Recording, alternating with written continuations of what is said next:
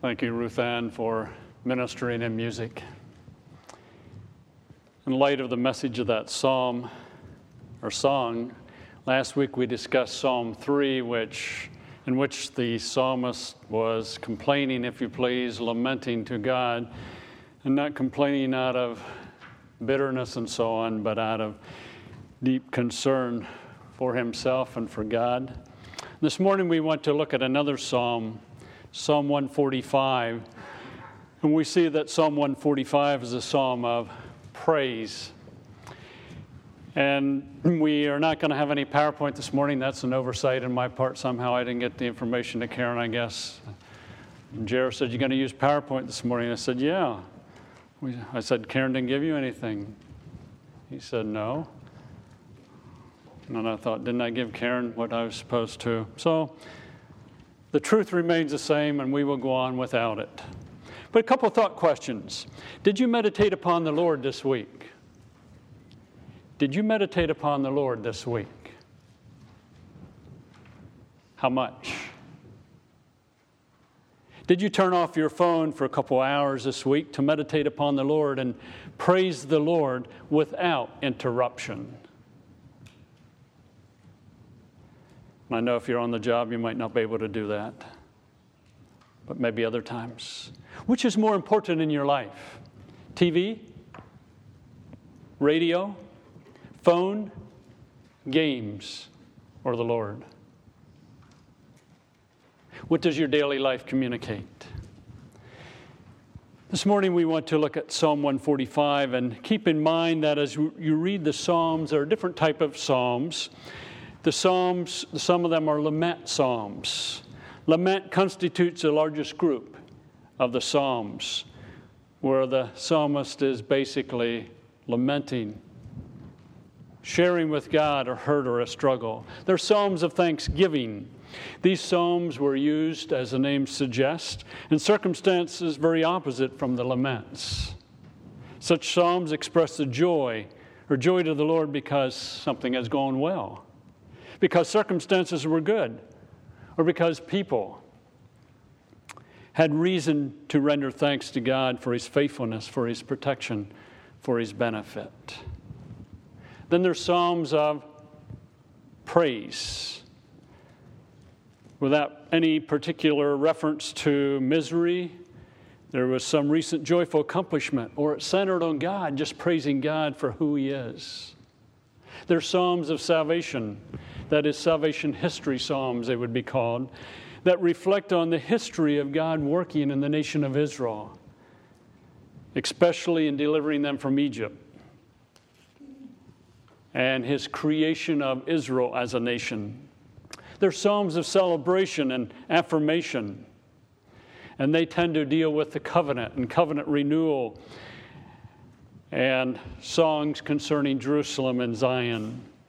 There are also wisdom psalms, which basically deal with living well, skillfully. And then there's psalms of trust.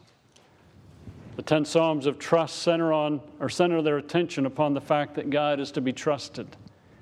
Even in times of despair, his goodness and care for his people ought to be expressed.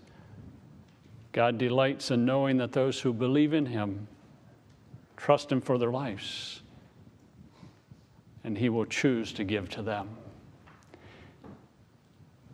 The Psalms tend to be written with parallelism, where you have a line and then a second line will build upon the first line. Then you have another line and then the next line will build upon that. And you find that over and over again repetition, but again, communicating truth. So, Psalm 145 I will exalt you, my God the King. I will praise your name forever and ever. Every day I will praise you and extol your name forever and ever. Great is the Lord and most worthy of praise. His greatness no one can fathom. One generation will commend your works to another. They will tell of your mighty acts.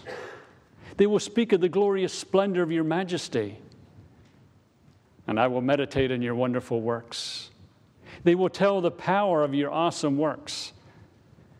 And I will proclaim your great deeds. They will celebrate your abundant goodness and joyfully sing of your righteousness. The Lord is gracious and compassionate, slow to anger and rich in love. The Lord is good to all. He has compassion on all he has made. All you have made will praise you, O Lord. Your saints will extol you. They will tell of the glory of your kingdom and speak of your might, so that all men might know of your mighty acts and the glorious splendor of your kingdom. Your kingdom is an everlasting kingdom, and your dominion endures through all generations. The Lord is faithful to all his promises and loving toward all he has made. The Lord upholds all those who fall and lifts up all who are bowed down. The eyes of all look to you, and you give them their food at the proper time. You open your hand and satisfy the desires of every living thing. The Lord is righteous in all his ways and loving toward all he has made. The Lord is near to all who call on him, to all who call on him in truth. He fulfills the desires of those who fear him. He hears their cry and saves them. The Lord watches over all who love him, but all the wicked he will destroy. My mouth will speak in praise of the Lord. Let every creature praise his holy name forever and ever. This psalm obviously is a psalm of praise, falling into the category of praise. Book five of the Psalms, as we mentioned last week, the Psalms being divided into five books. The parallelism in this psalm is that the second line restates the idea of a first, of the first line, but in a more potent, powerful way. In verses 1 through 3, we find praise in, Lord, in light of the Lord's kingship. And then in verses 4 through 9, in praise of the Lord's faithfulness to his covenant. Then in verses 10 through 13, we go back to in praise of the Lord's kingship. And then in verses 13 through the end of the chapter, in praise of the Lord's covenant fidelity. So we're dealing with praise of the Lord's kingship and praise of the Lord's faithfulness. In verses 1 through 3, we have praise of the Lord's kingship. Notice the words that are used exalt. I will exalt you, my God the King. I will praise your name. Verse 2 I will praise you and extol your name. Setting the mood for the psalm. It's a psalm of praise. And the object of praise is my God, the King. I will exalt you, my God, the King, whose name is the Lord in light of what is said in verse 3. Lord signifies God's covenant name. When he made a covenant with Israel, it was the Lord doing that. And keep in mind also that the psalm of praise is won by David, and David is the one who's called a man after God's own heart. But he, uh, David is also the one that committed sin with Bathsheba, had a child by her, stole another man's wife, had Uriah murdered. But he still praised God. And as we found last week, even though one sins greatly, there is grace, there is mercy. And here we find David praising the Lord. And as the Lord is perpetually loyal to his covenant people, David calls on the community to praise the Lord with him, to praise God unceasingly, forever and ever. Every day, forever and ever. In Jewish practice, this psalm was recited twice in the morning and once in the evening service. Now, we can use a good dose of praise in our lives. Psalm 145 being full of praise. The reason for the praise lies in the Lord's greatness. In verse 3 Great is the Lord and most worthy of praise. His greatness no one can fathom. When I was in college, I had a friend by the name of Dennis Smith, and Dennis Smith and I would get together occasionally, and we would just talk about God and His greatness. And as we discussed God's greatness, we would challenge each other with questions. And after an hour or two, we would have to step back and say to each other, Can't take any more of this. God is just beyond us.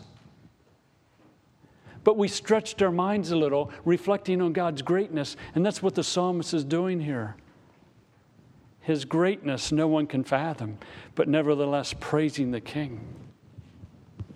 In the presence of the divine King, the Lord, man must admit his limitations. If you stop and think about God and who He is and what He has done, we have to say, I'm really, really limited. In verses 4 through 9, in praise of the Lord's faithfulness to His covenant, these verses give some specifics of God's greatness. Notice in verse 4 that the unceasing praise of the Lord comes from grateful instruction of the new generation by an older generation. One generation will commend your works to another. They will tell of your mighty acts. Here we have the kids, for sake of illustration, 18 and under, being taught by the older generation about what God has done in the past he clearly says, one generation will commend your works to another. Here's an older man, an older woman like Al and Charlotte, commending to their children, to their grandchildren, to other young people. Hey, here's what God did in creation. Here's what God did in delivering the nation of Israel. Here's a Joe and Eunice explaining to their children and grandchildren, rehearsing over and over again what God has done in history That's what he's talking about. Praise. One generation commending God's works, the Lord's works, to another. Verse 5 they will speak of the glorious splendor of your majesty. He talks about mighty works, majesty, wonderful works, awesome works, great deeds, abundant goodness, righteousness, grace, compassion, slow to anger, rich in love, good to all.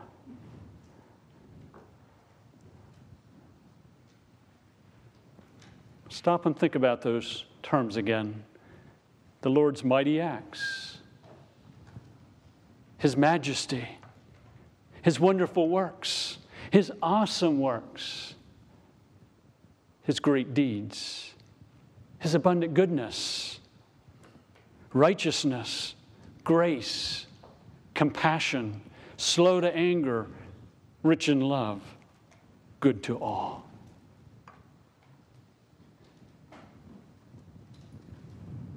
stop in life and reflect on God.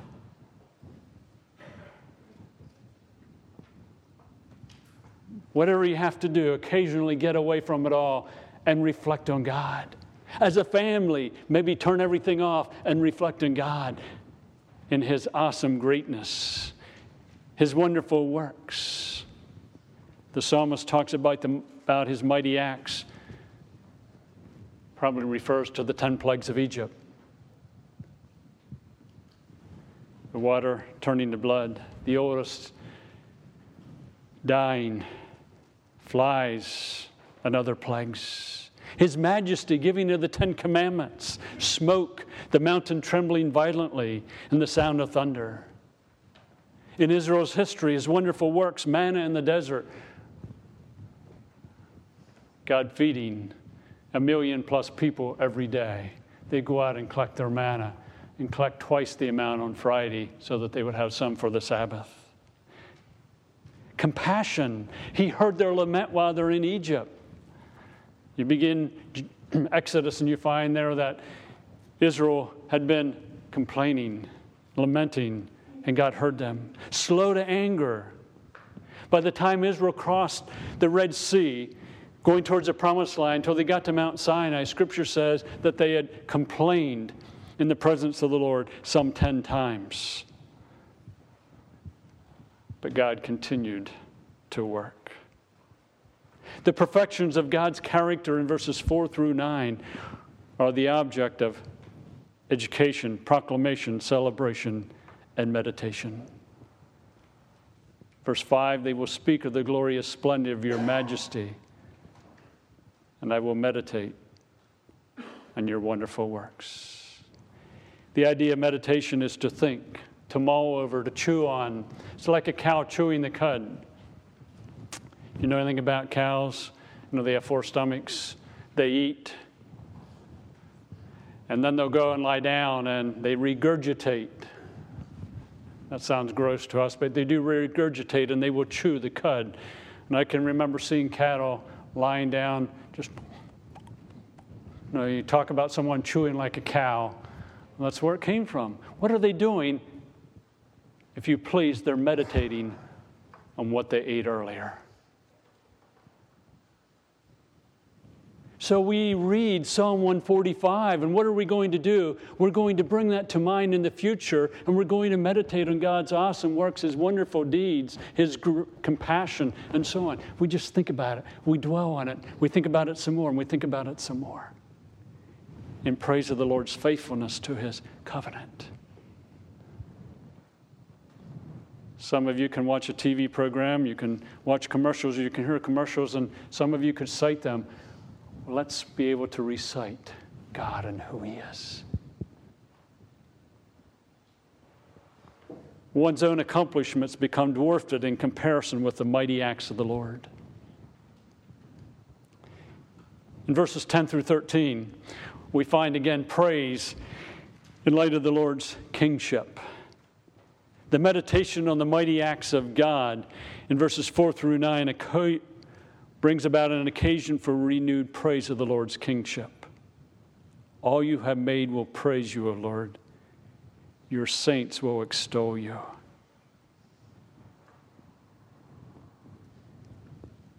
The Lord acts in benefit of the covenant community Israel and all his creation. And the covenant community Israel, giving thanks for many expressions of his kingdom all which reflect the Lord's glory.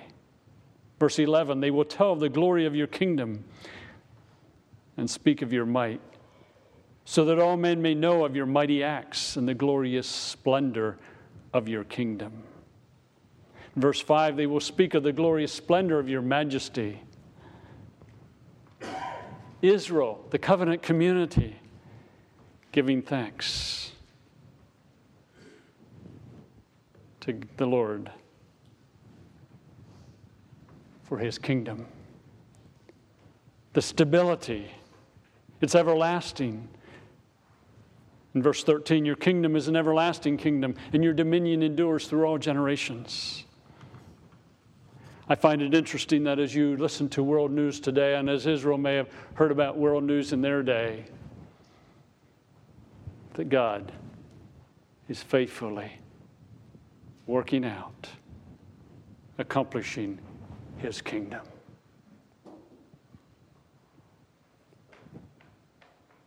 So Israel is at Mount Sinai and they get the Ten Commandments and they go on up to Kadesh Barnea and they're supposed to go into the promised land. And they didn't go in at that time, they went in later. But what was God doing? Accomplishing his kingdom. Israel chose to disobey. They didn't go into the promised land. And the Lord said to Moses, I'm going to wipe them out and I'll make my kingdom or build a nation through you. And Moses said, No, don't do that because of your character. What did God do? God continued to work, accomplishing his kingdom.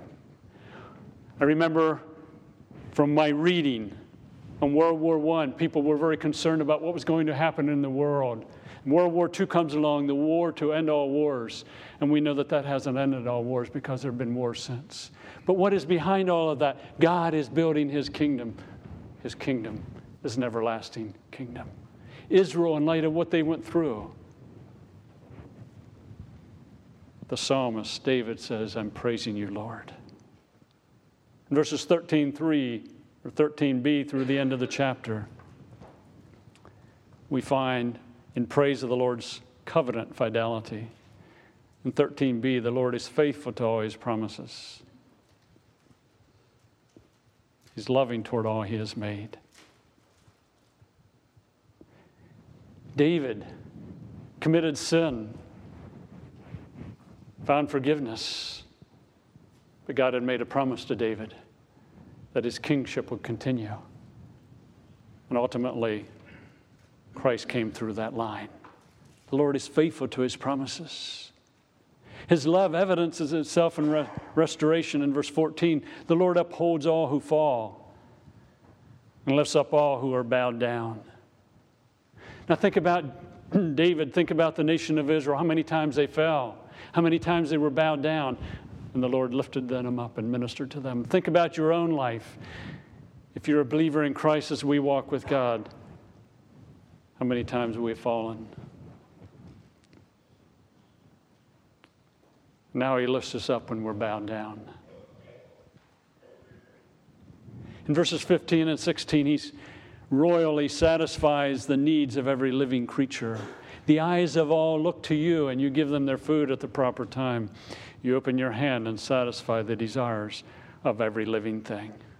You know, sometimes we can become consumed with people. But he says, the desires of every living thing. Do you ever think about birds? Sitting out in their limb, just worrying away. I think they're chirping in praise to God.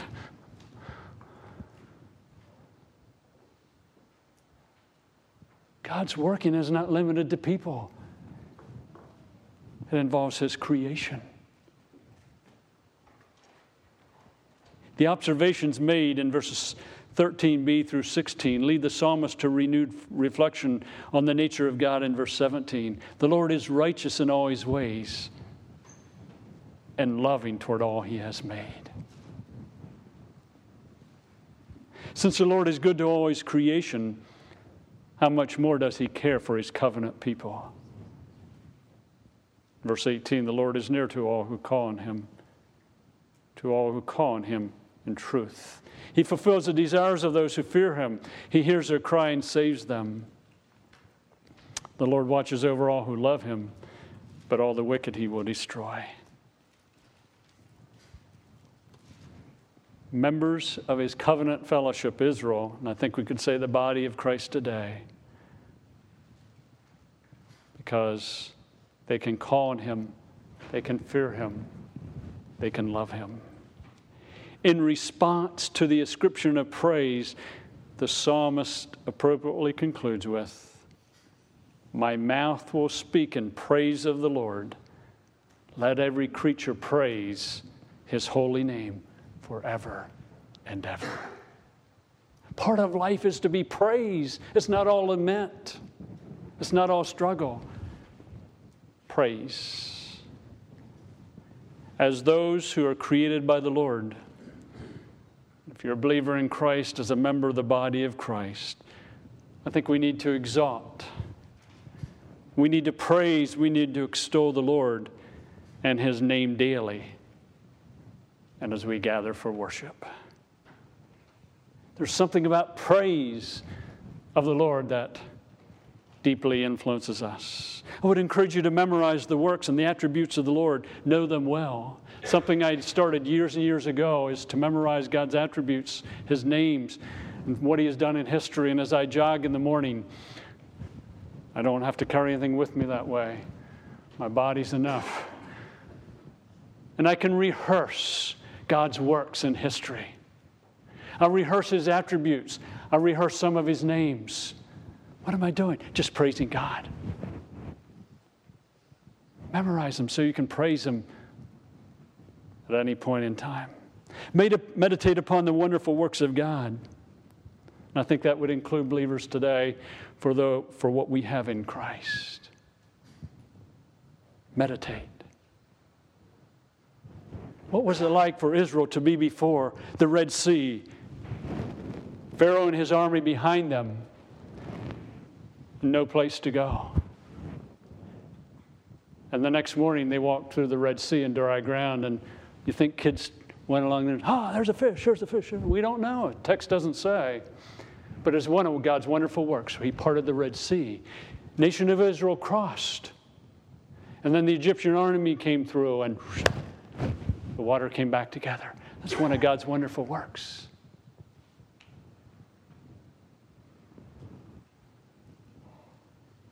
One of God's wonderful works is God spoke. The universe came into existence. Meditating upon that. Our celebration of the Lord and our singing should focus on the Lord, His works, His character, His majesty, not primarily our desires. How are we commending the works of the Lord from generation to generation? Are we doing it as parents, as grandparents, as older saints? Stop and reflect in your life. Who rehearsed the works of God to you?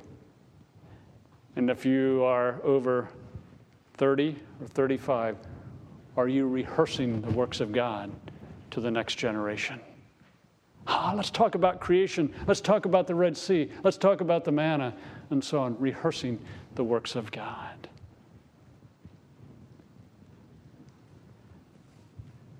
Are those outside of the body of Christ aware of the glory of the Lord's kingdom and might due to our praise of the Lord and extolling his name?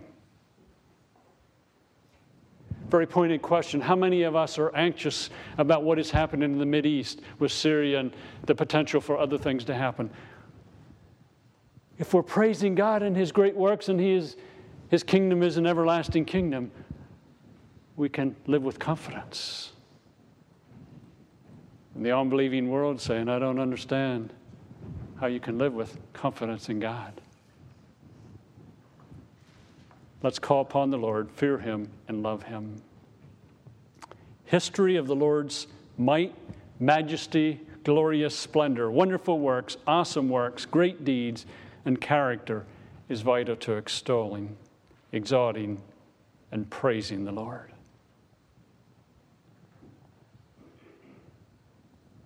On January 7th, 1855, in the Park Street Chapel, C.H. Spurgeon, at the age of 20, began his morning sermon with the following words, and I quote It has been said by someone the proper study of mankind is man. I will not oppose the idea, but I believe it is equally true that the proper study of God's elect is God. The proper study of a Christian is the Godhead.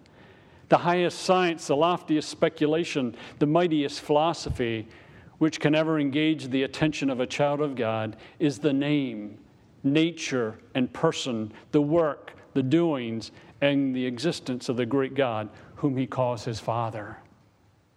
There is something exceedingly improving to the mind in the contemplation of the divinity. It is a subject so vast that all thoughts are lost in its immensity, so deep that our pride is drowned in our own finiteness. Other subjects we can compass and grapple with, and then we find, feel a kind of self content and go on our way with the thought, Behold, I am wise. But when we come to this master science, finding that our plumb line cannot sound its depth, that our ego eye cannot see its height, we turn away with the thought that vain man would be wise but he is like a, like a wild donkey's colt.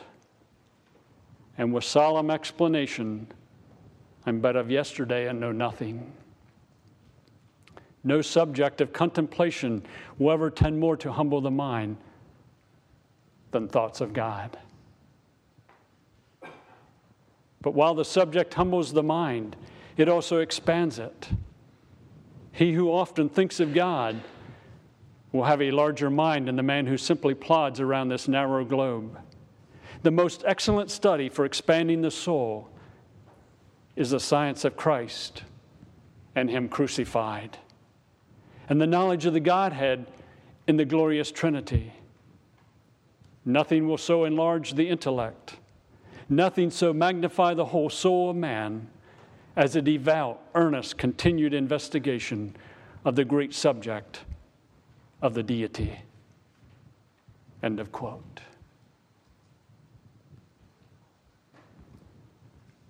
My encouragement to you is to meditate, on the Lord in his majestic character. Extol him, praise him, exalt him in his compassion, his being slow to anger, his grace, his rich in love, the glorious splendor of his majesty. As we close our service, we want to sing together, singing several songs that reflect on God and who He is as Travis comes to lead us.